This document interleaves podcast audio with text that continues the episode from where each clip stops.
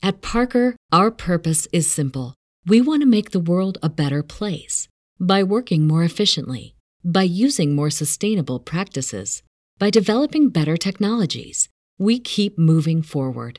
With each new idea, innovation, and partnership, we're one step closer to fulfilling our purpose every single day.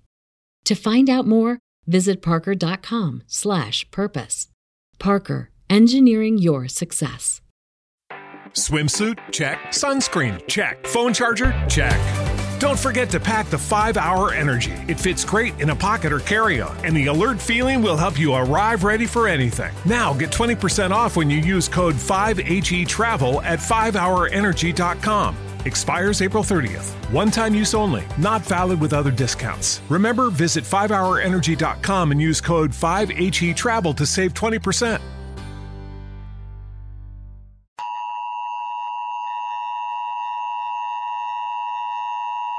Today came to a difficult conclusion as we decided to mutually part ways with Carlos. This was not an easy decision for us. It was not an easy decision for Carlos. Back on November first, as many of you attended, we officially hired Carlos Beltran to be our new manager. At that time, we were unaware of the Astros situation. On Monday, the commissioner's report and findings were released. As an organization, it's important for everyone to know that we strongly believe in fair competition and its importance in professional sports. We appreciate Major League Baseball's thorough investigations, findings, and decisions. On Wednesday morning, Jeff and I met with members of the commissioner's office in Manhattan. Following that meeting, Jeff and I flew to Port Saint Lucie to meet with Carlos, where he was holding meetings with his coaching staff. This morning, Jeff and I again met with Carlos and came to this difficult conclusion. In talking, to, in talking to Carlos, it was clear how challenging it was going to be for him to effectively manage the team going forward. Following this decision, we will now begin to discuss who will be our next manager. Having just gone through this process, we have a number of qualified internal and external candidates who we will be considering. It's our hope to announce a new manager in the near future. Until then, we won't speculate on our process. But whomever our manager will become, he will have a tremendous coaching staff already in place that we've assembled over the last several weeks.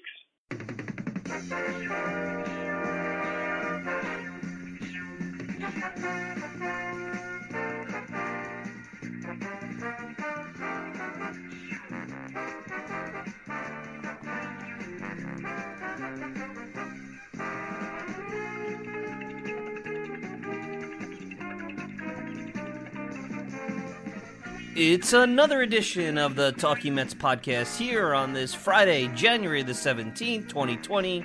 Of course, I'm your host, Mike Silva. You can check me out all the time at the talking mets podcast dot com. Send me a tweet at Mike Silva Media, and you get the show on iTunes, Stitcher, Spotify, iHeartRadio, pretty much whatever podcasting service you desire. You want to send me an email? Mike Silva at talking mets podcast dot com. Well, as I uh, have been tweeting over at Mike Silva Media for the last couple of days, uh, I would come in with an emergency podcast. So much for the sleepy January as we were just kind of gliding into spring training, pitchers and catchers less than a month away. I talked about how um, we were just going to, you know, do a little Hall of Fame talk, maybe talk about uh, the Mets uh, roster. I was planning on going into the, you know, the salary arbitration and who the Mets should sign up long-term. All these things I had planned, and I know I had some travel plans that pushed Sunday's podcast back, which turned out to be a really good thing because, wow, what a wild and wacky week we just saw. Uh, I agree with, I think Andy Martino of S N Y said it best. There was a lot of emotion, a lot. There's a lot to unpack here.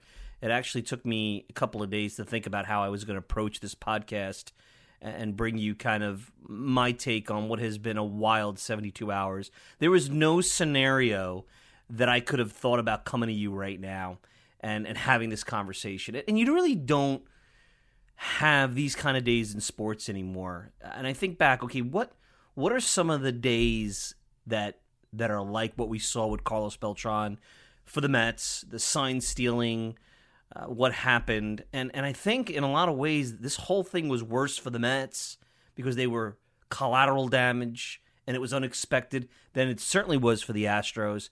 And maybe to a lesser degree, the Red Sox. I think once Cora's name was in there, the Red Sox knew there were going to be issues, and I know the Red Sox are being investigated as well. So there's still more to be had when it comes to the sign stealing. I think back to Billy Martin and the wildness of George hiring and firing Billy Martin, the Columbus shuttle back in the eighties, you know, George Steinbrenner and, and the Yankees announcing on Old Timers Day how Billy Martin's coming back. I think that was nineteen seventy-eight or no, seventy-nine or something like that. I mean, this wild stuff about how you hire and fire a manager and and the and the drama of the Bronx Zoo. I think to uh, Bill Belichick, there was actually recently uh, a piece on E S P N. It was twenty years ago where Bill Belichick became the head coach of the Jets and uh, resigned as head coach of the Jets, what, one day? Uh, the uh, H C of the N Y J, I think that was a wild time. And I think back to, and I said this as I was reading, and I think it might have been Ian O'Connor of uh, E S P N, how, what would happen on Twitter if that scenario came to play. And really, over the last forty-eight hours going into yesterday afternoon, uh, the Mets were experiencing their own Belichick moment, except Beltran didn't want to step down. Uh, and we'll get to that. But this, to me, what happened over the last couple of days is the worst day, uh, certainly I think the Mets have had since uh, the mid-eighties in in, uh, in the team's history. It's probably the second worst day, and I, and maybe I'm being overly dramatic here, but I think the only other worst day this team has had is nineteen seventy-seven uh, and Tom Seaver, and Tom Seaver being traded in the fallout there. And, and I think that the, the problem here is I don't think all of this is their fault. Actually, very little of it to none of it is their fault. But I, I, you have to unpack this in a few ways, so bear with me. There's the sign stealing, and personally, my take is where M L B has dropped the ball here. We could blame the Astros. We can talk about technology and what are we going to do with the game going forward. But the M- MLB dropped the ball here, and that's not a surprise because historically they they do that. Uh, there's the Mets and how they handled Beltran, and then again, there's the media. There's the media and the and the climate we're in right now, and what we have to understand as we go forward, because for you to be able to consume and understand and enjoy this game, especially with this team here in this town, you have to understand what the media is up to here, and it ain't a lot of good. And they they they showed their ugliest head, and they won't admit that, and they'll they'll turn it around on everybody else, blaming them when they're the innocent bystander. But they got a lot of blood on their hands here as well. You can't praise the smartest man in the room, and that's where I'll start. You can't praise the smartest man in the room and get mad when they outsmart you. Uh, the media can't build up the Astros and laud them for innovation. You can't write books about them.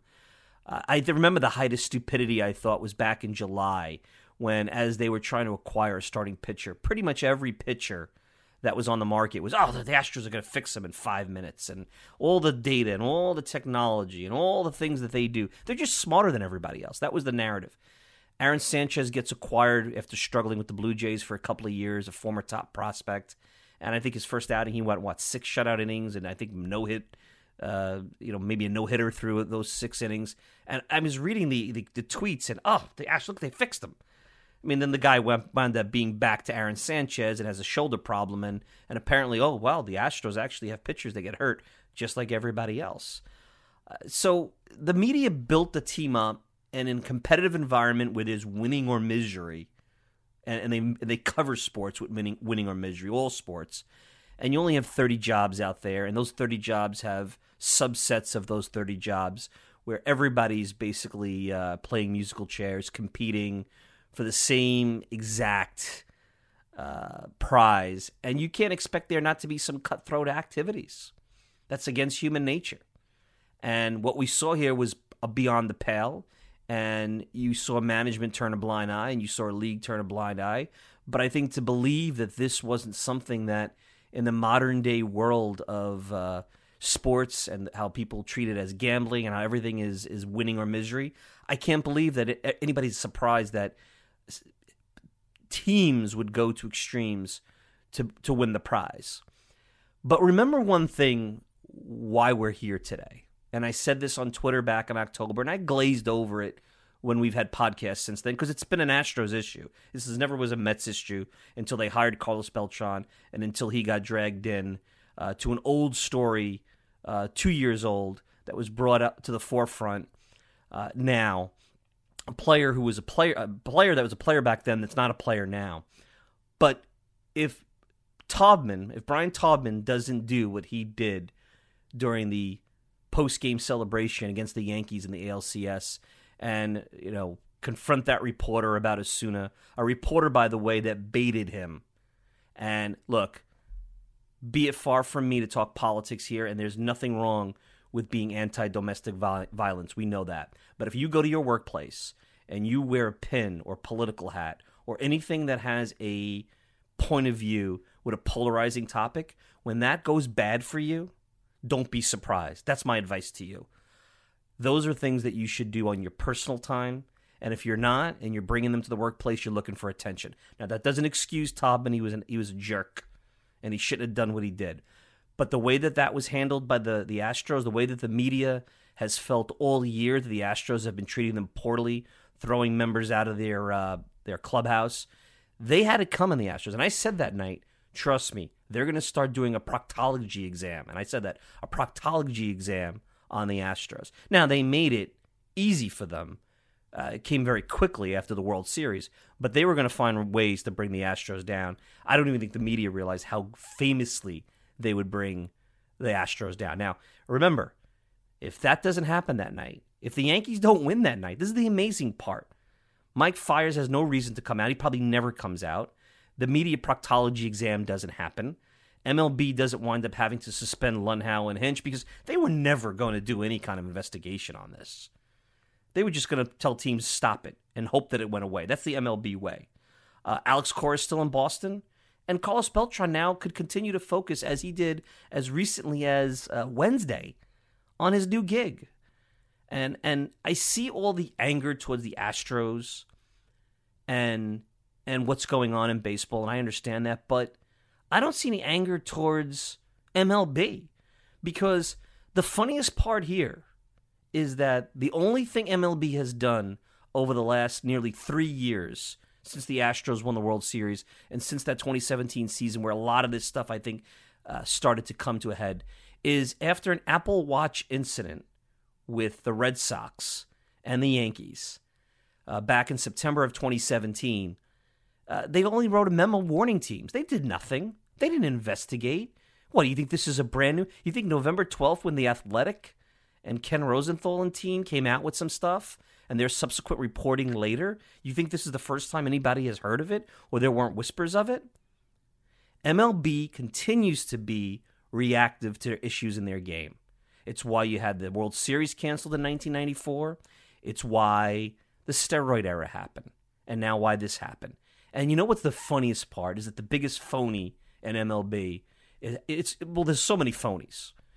Uh, phonies in the commissioner's office, uh, phonies throughout the game, is that their quote-unquote chief baseball officer, Joe Torre, who's been a phony and exposed himself for the kind of phony he was back in two thousand uh, with the Piazza uh, Clemens bat-throwing incident.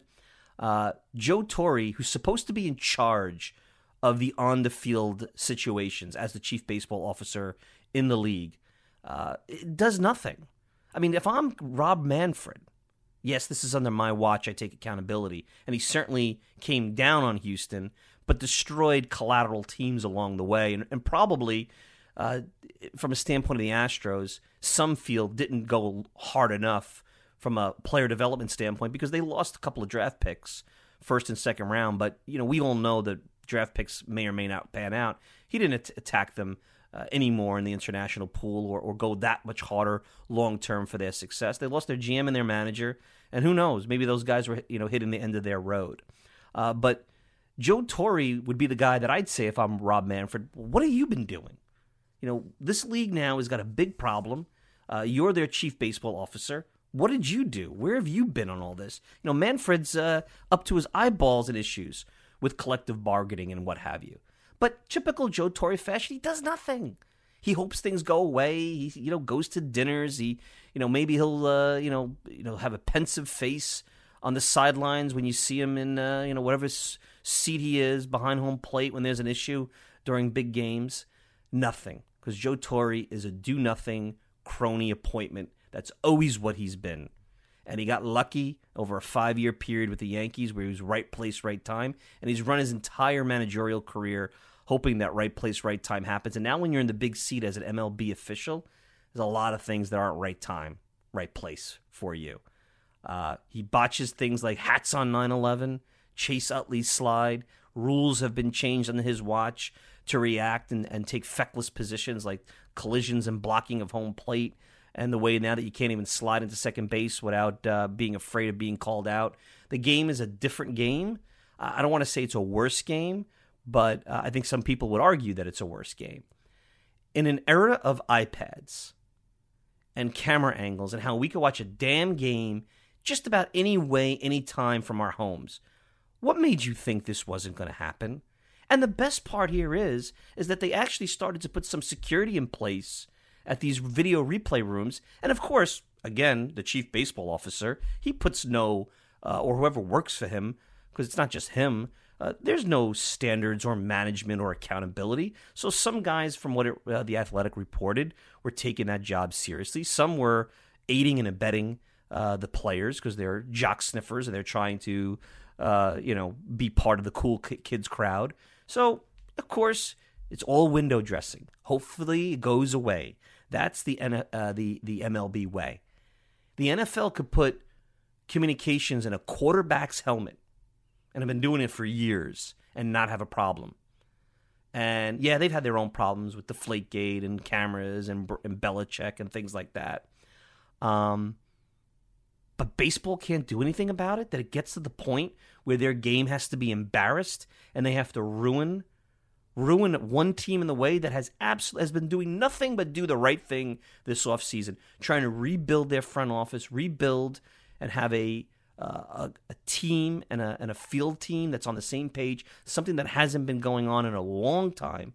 They have to get it to the point where all this comes out, all this is ruined, and now the story, at least for now until there's games and action, will not go away. There'll be more players that they'll accuse. There'll be more stories coming out. And who the hell knows what's going to happen with the Red Sox? This is all because, again, M L B sits on their hands. And they're hypocrites. The same league that preaches integrity and acts like baseball's church is the same league that, if you go back to twenty thirteen and read how they went after A-Rod, basically had investigators working for Rob Manfred, may I add you, Uh, that acted like, you ever see Ray Donovan, the series on Showtime, The Fixer? That's essentially what these guys were doing to A-Rod, paying cash to dig up dirt on a guy. M L B. M L B. That's what you're dealing with. That's who's coming down with the rulings. That brings me to the Carlos Beltran portion of the news. And this is almost where, like I said in the, in the, and you know what I call this, the Greek tragedy here. Beltran hasn't been in uniform for two years, two plus years. His role in this is no different than George Springer, Carlos Correa. I know that Jose Altuve and Alex Bregman now, there's some suspicion. Geez, there's a, a video of uh, of Reddick out there, the outfielder. Now, I don't know if it's doctored with it. You, you, in a post-game celebration, right there in front of everybody's face, we'll go and we'll look at what shoes a player's wearing. But if that's a true photo where there's that piece on his chest where he has the buzzer and nobody saw it till now, what does that say for us? Our priorities are screwed up. Like, we can focus on everything, but we're not looking for it because that wasn't the team we were mad at. So basically, we needed to have a scapegoat for the players, because the Players Association and the whole immunity piece that came with this investigation, the, you, you, then M L B's not going after them with an arbiter. They don't want their dirty laundry getting aired out. They don't want to take on right now, and I, I guess I don't blame them. Take on the Players Association with labor unrest and, and two years away from possibly uh, work stoppage. They had to make somebody the scapegoat. So they throw Beltran's name in there. And then you have the media acting like the guy works for the Geek Squad, that he was out there at Minute Maid Park in the outfield wiring cameras with somebody from Best Buy because he's one of the masterminds with Alex Cora. He's not. A, he wasn't management at that time. He's a manager now. And I guess you could be concerned, well, if he did that in Houston, what makes him think he's not going to do that in New York? Well, the hope is, unlike the Astros, unlike that front office and that culture, uh, and I think with uh, Fred Wilpon, for all his ills that you could talk about what the, the Wilpons are or aren't, and what you think of Brodie and, and, and where his background comes from as a an agent and a salesman, I don't think that that would have happened here. I don't think that that was what they were all about. I actually find it quite amusing that people think, and if this is what the case, then A J. Hinch, who was lauded as this great manager, uh, wasn't. that the way they describe the Astros, they spent most of their time not even practicing baseball, focusing on sign stealing and, and running to a T V. To me, if that's what they've been doing, damn, they either had the best system in the world ever, or they're the best players in the world, that all, all they needed was that extra cheating.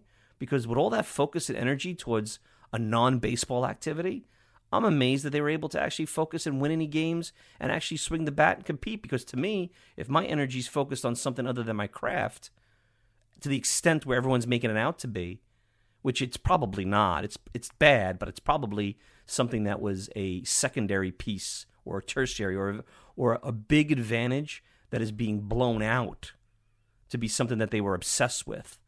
Um, I just can't see how that's happening.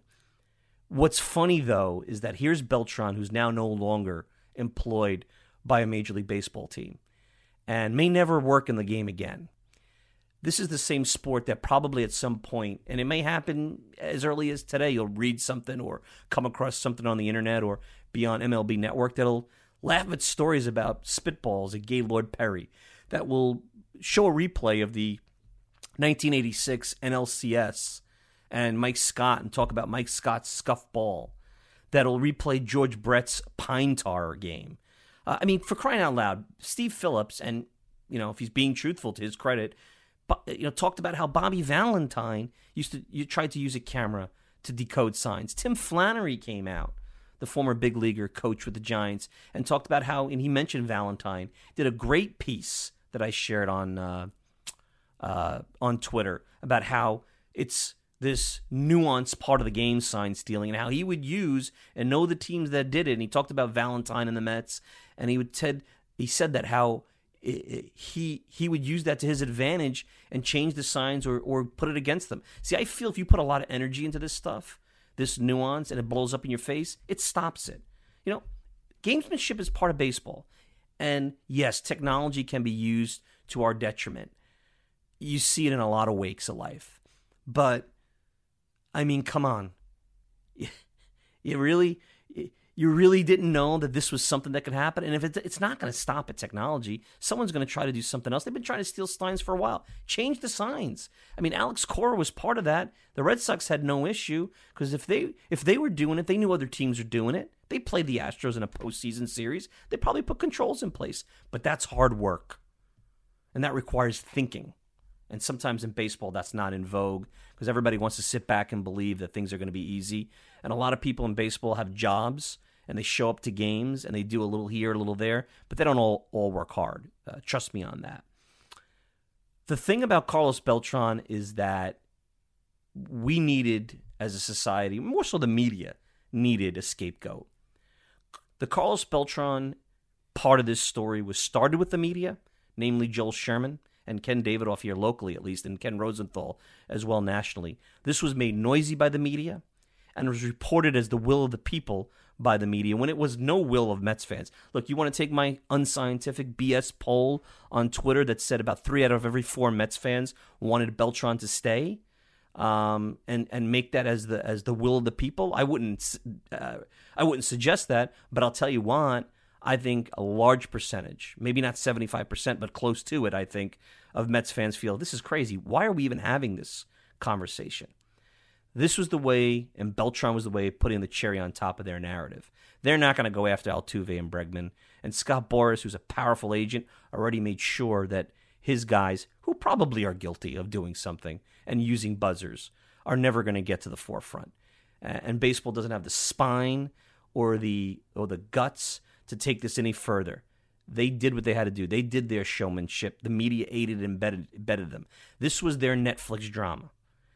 And the best part about all this is that the Mets wind up doing what they wanted, what they screamed about. And what's funny is that they acted like the Mets sat and hid in their office under the desk for two days when the Mets spent a lot of time trying to make sure they made the right decision. They even went to M L B in their offices and discussed this with Rob Manfred on Wednesday. So while we're all sitting around saying, say something, do something, there we go again, the do something, anything crowd that thinks that we just got to do things to run our businesses because Twitter says we should run our businesses a certain way. They were trying to do something. They were trying to do the right thing and make a very thoughtful decision.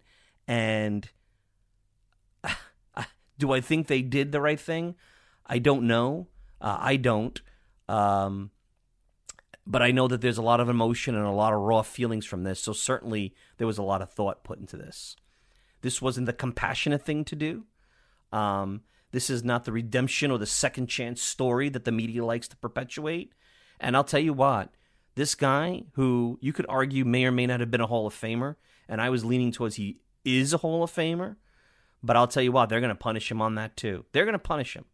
Unless for some reason um, attitude towards him changes in the next couple of years, um, he's gonna he's gonna be punished.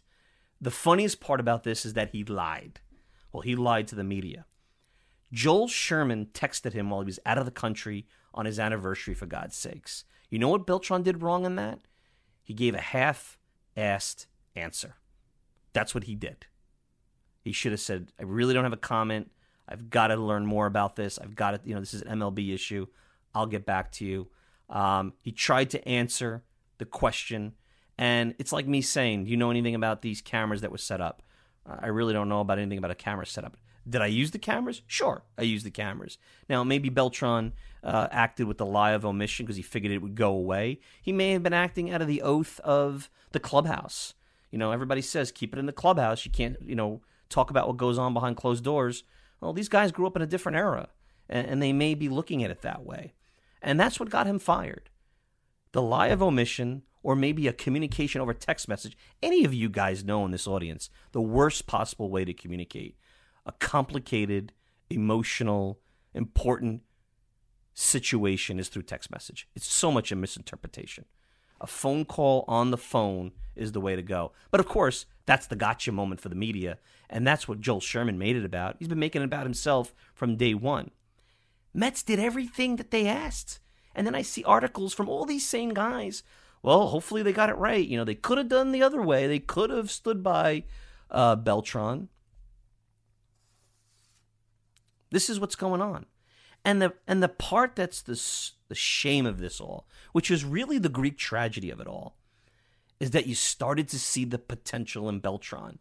The Stroman comment on Twitter about how blown away he was in his conversations. The work that Beltran was uh, doing, you know, uh, when, as he's putting his staff together uh, to start to think about, you know, how to improve Edwin Diaz and and, and build back Yoenis Cespedes and and really get the most out of these very promising young players like J D Davis and Pete Alonso and Jeff McNeil. Betances and Porcello signing here and taking less money. You think that Betances signs here um, without Beltran? Maybe, but I think Beltran made it a lot more enticing to him, him coming here. Um, the players, I believe, were seeing how he they were putting it all together. The Mets were finally getting things going in the right direction. And as I said to Bob Clappish when we talked about Beltran and Beltran as a as a manager on this show back in October, he's every version of every player on this roster. He's been the promising rookie. He's been Pete Alonso at the top of the sport. Uh, he's struggled like Edwin Diaz has struggled coming here to New York. He's been a fading star, potentially like Yoenis Cespedes or Robinson Cano at the end of his career. So he can identify and was going to be able to put those guys, hopefully, in positions where they could get the most out of their talent, because I think that that's what he did at every stage of his career. And he came here knowing the devil.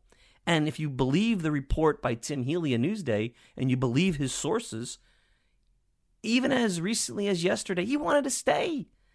He wanted to stay. Here's a guy who made over two hundred million dollars in his career. He's rich. He seems like he has a nice family. He wanted to do this job. He wanted the job.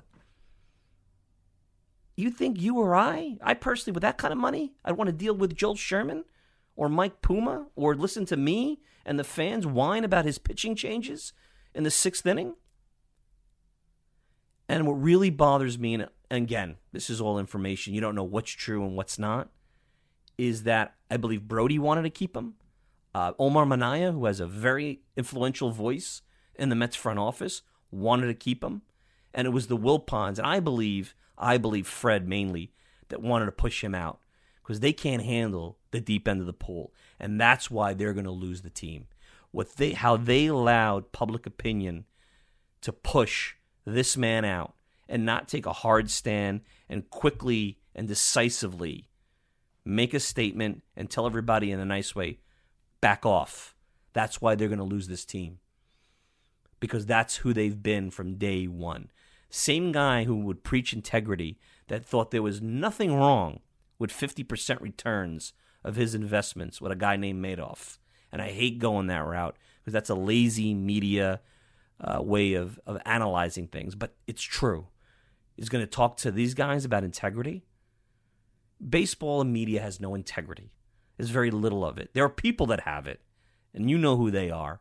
And there's people that are, that usually a lot of the guys that I praise and I talk highly of, those are the guys that come on this show that have integrity, because I respect them a hell of a lot. But for every one of those guys, there's five that are, are are just as miserable human beings as anybody else that I've met in my career. And I don't have a media career. I do this secondary.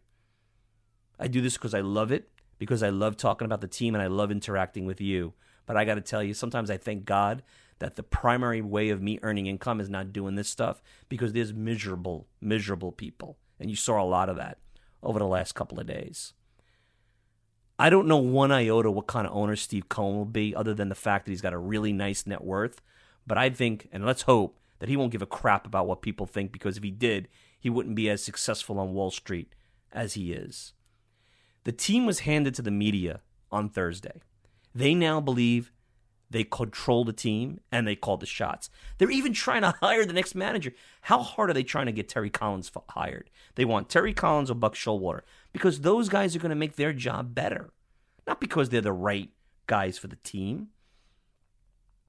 And let me tell you something. They're coming for Brodie, and he knows it. I don't think he's stupid. He's on the clock. This team, if this team even struggles one iota, I don't care what their record is, the minute there's a, a valley, and there's going to be more valleys. I mean, the baseball season usually doesn't start with uh, the first challenge or the first thunderbolt, I like to call them, in January. You know, unless there's a, a player injury, they're coming after Brodie. They want him fired. He doesn't leak. He does things his own way. He doesn't need them. Deep down, he doesn't really. He's another guy. You think he needed this job? He was making a ton of money as an agent. But he wants to do this because it's a challenge, because it's something he loves, and you have to admire that. Media guys can't understand that, because I think a lot of them hate their jobs, or at least hate the way that the jobs are now or what they're doing. Some of them fancy themselves as White House reporters. Believe me, none of them are. You know who I'm talking about. You know who those people are. There are positives, and this has been the worst day in franchise history. And maybe you guys will disagree, and I'd love to hear you say what your thoughts are on this at Mike Silva at Talking Mets Podcast dot com. This is the worst day in franchise history since Seaver. And for me, I wasn't around for Seaver. I was born in nineteen seventy-seven. So for me, this is this has been the worst day, I think, in franchise history as an organization. And it's not even their fault. But I will tell you, there are positives. We'll take a quick break. When I return, I'm going to let you know why not all hope is lost, and there is some phoenix rising from the ashes, namely Pete Alonso. We'll be back with more right after this. Well, obviously the Mets need a manager, and they need to get one quickly. What's the timeline for this, and who are they looking at? Uh, Luis Rojas, the quality control coach, is the first name that came to me through sources after this Beltran news went down. Uh, he's going to be a candidate. That's definitely someone uh, to look at. Uh, from there, you have Hensley Mullins, the bench coach. He did interview with the Yankees a couple years ago, didn't get that job, and wasn't particularly close to getting that job, I heard. So mm. that's one place they might look. No Buck Showalter, no very experienced guy. Just the guys they were very close with, Eduardo Perez. If they didn't want to call Buck Showalter or Dusty Baker in October, it would be a big leap for that to change now. That Terry Collins? On that. Terry's not going to be a candidate. He's not. I love the guy. I love his press conferences, and I like his managing, uh, but he, he's not someone who they consider a candidate for this. Eduardo Perez back in the fold or no? I don't know that for sure yet. I know he had a great interview uh, in October. He was one of the three finalists, and he could have gotten that job. He, he was close. Uh, I don't know if he would want. I haven't talked to Eduardo and I, enough to say that I don't know if he would want a job that he was the runner-up for and wasn't chosen for back in October.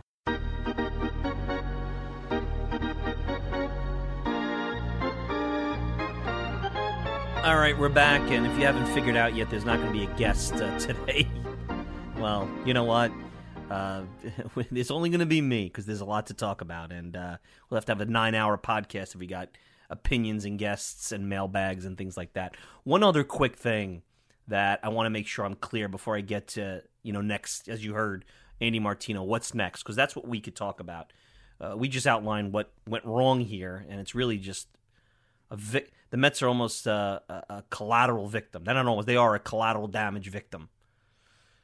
Uh, this idea that the Mets should have been questioning Carlos Beltran during an interview process about the Astros when they interviewed the man in October is ludicrous. First of all, an interview process is not about media gossip. It's not about Twitter. It's not about what, what you know, you talk about the media and how you handle the media. That's certainly part of the job, and, and that was a big part of their conversations. But they're not talking about, well, you know, there's this this story out there. Uh, let's talk about what happened in Houston. It had, had Houston was as relevant as his days with the Mets in terms of managing, because it was about what he could bring and his experiences as a player to the job, not about his evil and his wrongdoings. It's like the, the knee injury. The knee injury had nothing to do with him as a manager. That was the the first way they tried to. Remember, the gotcha for Beltran started with that knee injury. They tried to make that an issue from day one.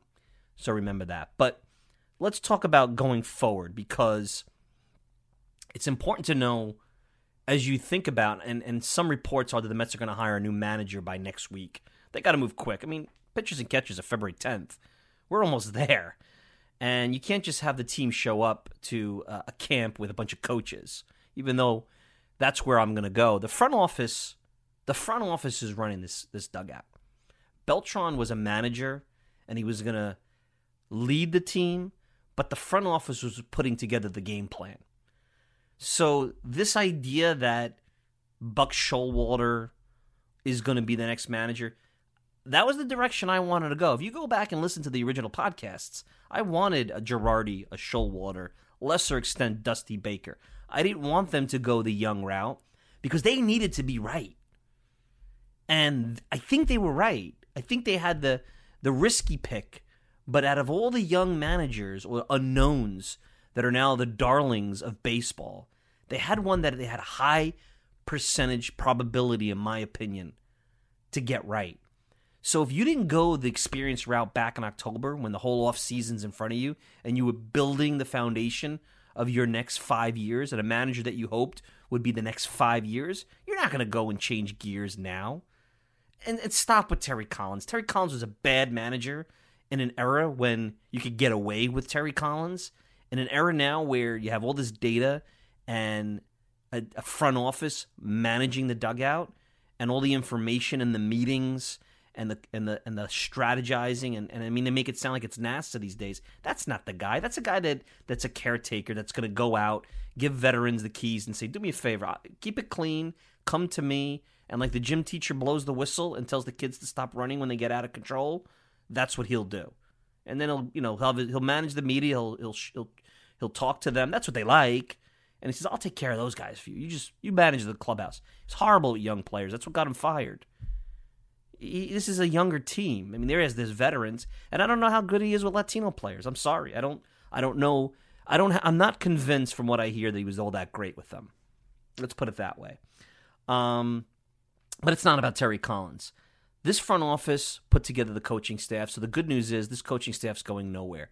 Uh, Jeremy Hefner's working with Steven Matz. I think there was tweets going out about that. So they're doing work. They're doing work already. Uh, they also have these guys in they, they, that are already with them. They have a plan already.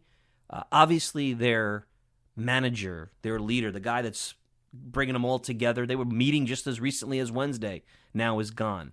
That's why I predict that they're going to go with one of these three guys. They might go with Rojas, who was on the staff last year, DeFrancisco, who has managed before, minor league manager, who's on the staff, Uh, or Hensley Mullins. Now, I think anybody who's the manager is going to need a strong bench coach. So if they go at Rojas, they could get away with that because they already have the infrastructure around him with DeFrancisco and Hensley Mullins as the bench coach that worked for Bruce Bochy to make it happen. Uh, if they go with Mullins or DeFrancisco, you may have to go and see what kind of veteran bench coach may want to come in this late, who hasn't been with the team all offseason. I, not that that's the riskiest thing in the world, but it, not ideal. So I think that the good news is because of the way or the direction they went, they didn't go with a manager that was about them. If Girardi was the guy that this happened to, I think it's a bigger mess because he would have brought in his own staff and you would have had an experienced manager where it would have been all about him.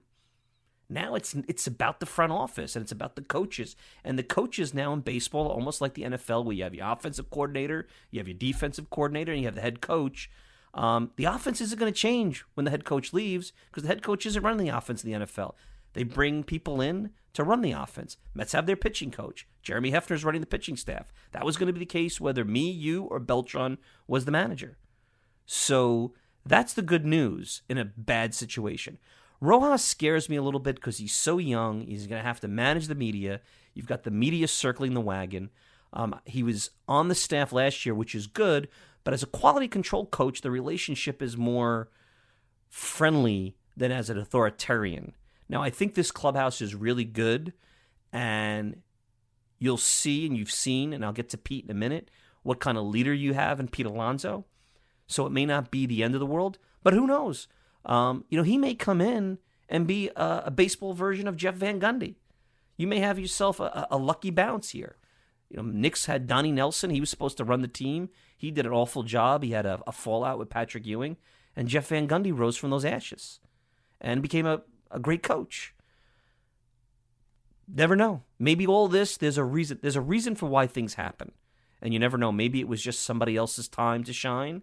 And five years from now, when the Mets win and they have the same manager, whoever it may be that's either on this staff, or if they decide to go outside with a candidate they were interviewing, maybe that person was just meant to be the manager. But also don't be surprised. And I'll throw you a scenario that may happen. If Brodie Van Wagenen waits the year, and I don't know how the suspension works out, because he wanted A J. Hinch. Make no mistake about it. He wanted A J. Hinch. I had information on that. I, I, I glazed again on it. I hate doing insider reporting, because it always blows up in your face, and it's hard to, to, to hang with the big guys on that. He wanted A J. Hinch, and he wanted to negotiate a deal with Houston to get A J. Hinch here. God, imagine if that happened, and they'd given up draft picks or players, and it just wasn't something Houston was interested in. Which tells you how much this has spiraled, that if Houston at, at, at thought at any point this was going to get this bad, they would have handed A J. Hinch over to the Mets so fast, you, you wouldn't know and hit them, unless there was actually some integrity from Jim Crane, and he said, nah, this is going to be bad. We can't do this right now because of the sign-stealing situation. But remember, when the Mets were hiring things, this wasn't out yet. This wasn't a thing. Remember that. So you see, I'm even guilty of that same narrative right now, right now as I'm as I'm thinking about it. So that's the good news, is that as, as bad as this is, the Mets front office is running the dugout and their coaches are not changing. Maybe one of them is going to get a job. I know that could be a problem. But if I'm the Mets, I go and say to myself, unless it's a really good opportunity that's a promotion, lock your coaches down now, even if it's monetarily maybe. You got to say, hey, you know, you, you the Mets also don't have to give permission for somebody to go talk to another team. Now, it would be bad practice not to allow somebody to become the manager of the Red Sox if you don't want them to manage the Mets or manager of the Astros. But also remember something. These guys are not stupid. They know where they're at now, and they know what the situation is with the Mets. Uh, Beltran is collateral damage. It's not like the Mets were, the vultures were circling the Mets wagon. They don't know what's going to be in Houston, and they don't know what's going to be in Boston. So these those jobs, as attractive as they are, in a vacuum, may not be that attractive right now. And if you go there at a bad moment as a young manager or a first-time manager, uh, you could be putting yourself in a career-endangering situation. So maybe that Hensley Mullins situation where, well, I'm the bench coach of the Mets. Mets don't want to put me in as manager. Well, if I go to Boston right now, that's not the job that I think is a good risk for me. Uh, let me stay here, continue to be a bench coach, and other jobs will open up. Risky both ways, but you understand what I'm uh, talking about. But I, I, I could see a scenario where they bring in a young guy like Rojas uh, who does a decent job, but when a veteran manager becomes available, especially if they maybe they play well, but they don't get over the hump, or they or they maybe they underachieve, um, if that guy's available, and I don't know how that suspension works, being that he was fired. I don't know if that suspension takes place the minute he gets back into baseball. See, I don't know how that happens, because it could just be a monetary thing where he doesn't get, doesn't get paid this year. So that would be interesting, and I'm sure the Mets would investigate that. Don't be surprised A J. Hinch is on the Mets' radar as soon as next year, that they decide to go a patchwork way with you know, Rojas or anybody on the roster and, and do that. My gut tells me that it's either going to be Mullins or DeFrancisco. I really do. And uh, just because they're – and I think DeFrancisco would – because of his experience, because he's managed the minor leagues, he's been with the team and the system for a couple of years, and Mullins could be his bench coach. I think that, to me, would be the safer route than going with a very young first-time manager in Rojas that was on the roster last year as a quality control coach. Big jump from quality co- control coach to manager. Big jump. And it would be interesting. But they could say and say, hey, look, you're just here to execute the game plan, let the big boys uh, handle uh, some of the heavy lifting and help you, and uh, you just make sure you don't mess up with the media, which will make for some real boring press conferences, um, but it is what it is. The most impressive part and the most positive part of this mess of the last three days is Pete Alonso right away when this news came down and all the vultures are circling the wagon, tweeted out to everybody, hey, it's a, and I'll paraphrase it, it's about on the field. And we got to do what we got to do in between the lines. It doesn't matter who manages us. And he right away, in, in an age of social media, in the age of players consuming information differently and having to be managed differently, he led differently. He, he didn't wait till the cameras were on in spring training. He jumped on Twitter right away and said, guys, it's about us, and it's about between the lines. And here's why this group in particular, because it's the same group with some additions. No major, yeah, Todd Frazier's gone, but and Zach Wheeler's gone, but it's the hub of the group. The everyday players are still here. This was a resilient group last year. They went through a lot of garbage last year. They had a manager and a general manager that did not like each other, and they took some huge blows. None bigger than that blown ninth inning in Washington. And they came back, and they still made it a race after that when most teams would have said, this is over, let's go home and crawl up in a ball. And I don't expect anything less. Why would this be different for them? This is the first blow, and it's a big one, and it throws the organization specifically into chaos. But remember something. Carlos Beltran may have been working with them as a coach. He may have been texting and talking to them. But it's the off season. He wasn't, you know, in that room building the relationship that he was going to build and really locking it down. See, these guys, new managers, new manager day one. Uh, so the fact that it happened now and it didn't happen, I mean, imagine if it happened in March, if the baseball, because baseball is a way of dragging things out and not giving a, a rat's you know what about anybody but themselves. Imagine if this happened in two weeks, three weeks, four weeks when he was already in the dugout. And they had to make a quick change, that would have been really crazy. That would have even made this crazier than Belichick and Billy Martin and everything like that. So, personally, if I'm the manager, I make this an us versus them mindset coming in and saying, we're the victims here. Nobody believes we can win. Nobody wants to see us see us win. Um, let's go out there and show them. Doesn't matter what they throw at us. This is about these guys, the guys in this in this room and the guys that are left. And uh, I don't want to say go win it for Carlos, but go win it in spite of this whole situation and show everybody who we are. And I really believe what guys like McNeil and Alonso and J D Davis, uh, Brandon Nimmo, the everyday players, tough guys like uh, Jacob deGrom. And I think Marcus Stroman's going to prove to be a really tough guy. Uh, remember, these guys have to make money. These guys have careers. They have to get paid. They can't worry about what Ken Davidoff says or what John Harper says or Bob Nightingale says. They don't have any time for that. They got to worry about themselves. And you as fans, here's what I'll leave you with. Here's what I'll leave you with. I don't know if any of what I have said over the last forty minutes or so will mean a darn thing. Be right, be wrong. Maybe you just listened to the last forty minutes and said, this guy's totally off base. But there's one thing I know that I'm right about, and I promise you this, and it may not feel like this right now.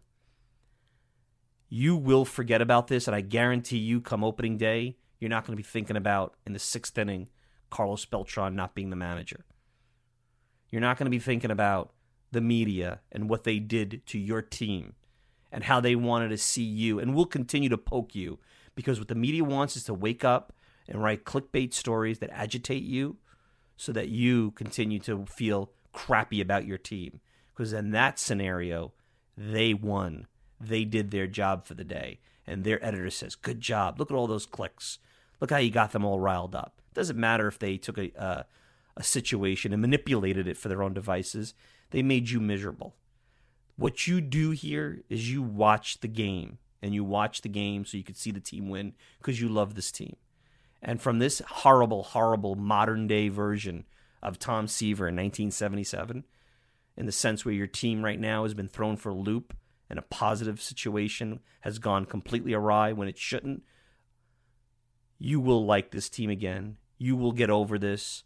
You're going to feel good about the twenty twenty Mets again. And I think it's still going to be a fine season. And this is just, you know, this is their first losing streak. This is their first bad bounce. This is their first crazy situation. And if you think the Mets are the only team that's competing for a title this year and competing for a division that's going to have a bad day, maybe not of epic proportions or as crazy as today, you're crazy, because everyone's going to have a bad day. And let me tell you, some comeuppance is coming for the Red Sox, and some comeuppance is still going to come for the Astros. And don't worry, the Yankees sit back like the Cheshire Cat, and they're just as guilty. And the Dodgers, who are sanctimonious, are just as guilty. Trust, trust me, they're doing stuff. And they're going to have their problems. Because I firmly believe that at the end, bad behavior always finds people. You saw it happen here with the Astros. Sometimes there's collateral damage and good, good people get taken down. But bad behavior finds bad people. And somehow, that all works out in the wash. It may not feel like it. It all works out in the wash. Anyway, Um, that's it. You guys have heard enough from me. We're going to be back with another edition of the podcast on Sunday. I'm hoping to do a Hall of Fame show. Uh, maybe more will come out. Maybe we'll get a guest to talk about this. I have to really think about what where we're going to take the show. We even canceled the Throwback Thursday. So we were supposed to do a Throwback Thursday, and it didn't even happen. I had a cool one planned for you, but there will be more Throwback Thursdays. I still plan on doing a couple of them before spring training. Unfortunately, with the managerial search and what's going on, um, our plan may have to have to change. I mean, again, January is supposed to be time to like wind down from the offseason, get crazy, go forward with preparing for the season, and have that gap between offseason and season where you can maybe do some nostalgic stuff. We may have to change that, but we'll see. Hey, you want to check me out all the time? Go to the talking mets podcast dot com. Send me a tweet at Mike Silva Media. Send me an email, Mike Silva at talking mets podcast dot com. And of course, you can get me on iTunes, Spotify, Stitcher, pretty much whatever podcasting service you desire. I'm your host, Mike Silva. Enjoy the rest of your day. We'll be back with another podcast this weekend. Digest, be well. It's all going to come out in the wash. The Mets are going to be fine. Like Keith Hernandez said, the Mets are going to be fine. Take care, everybody.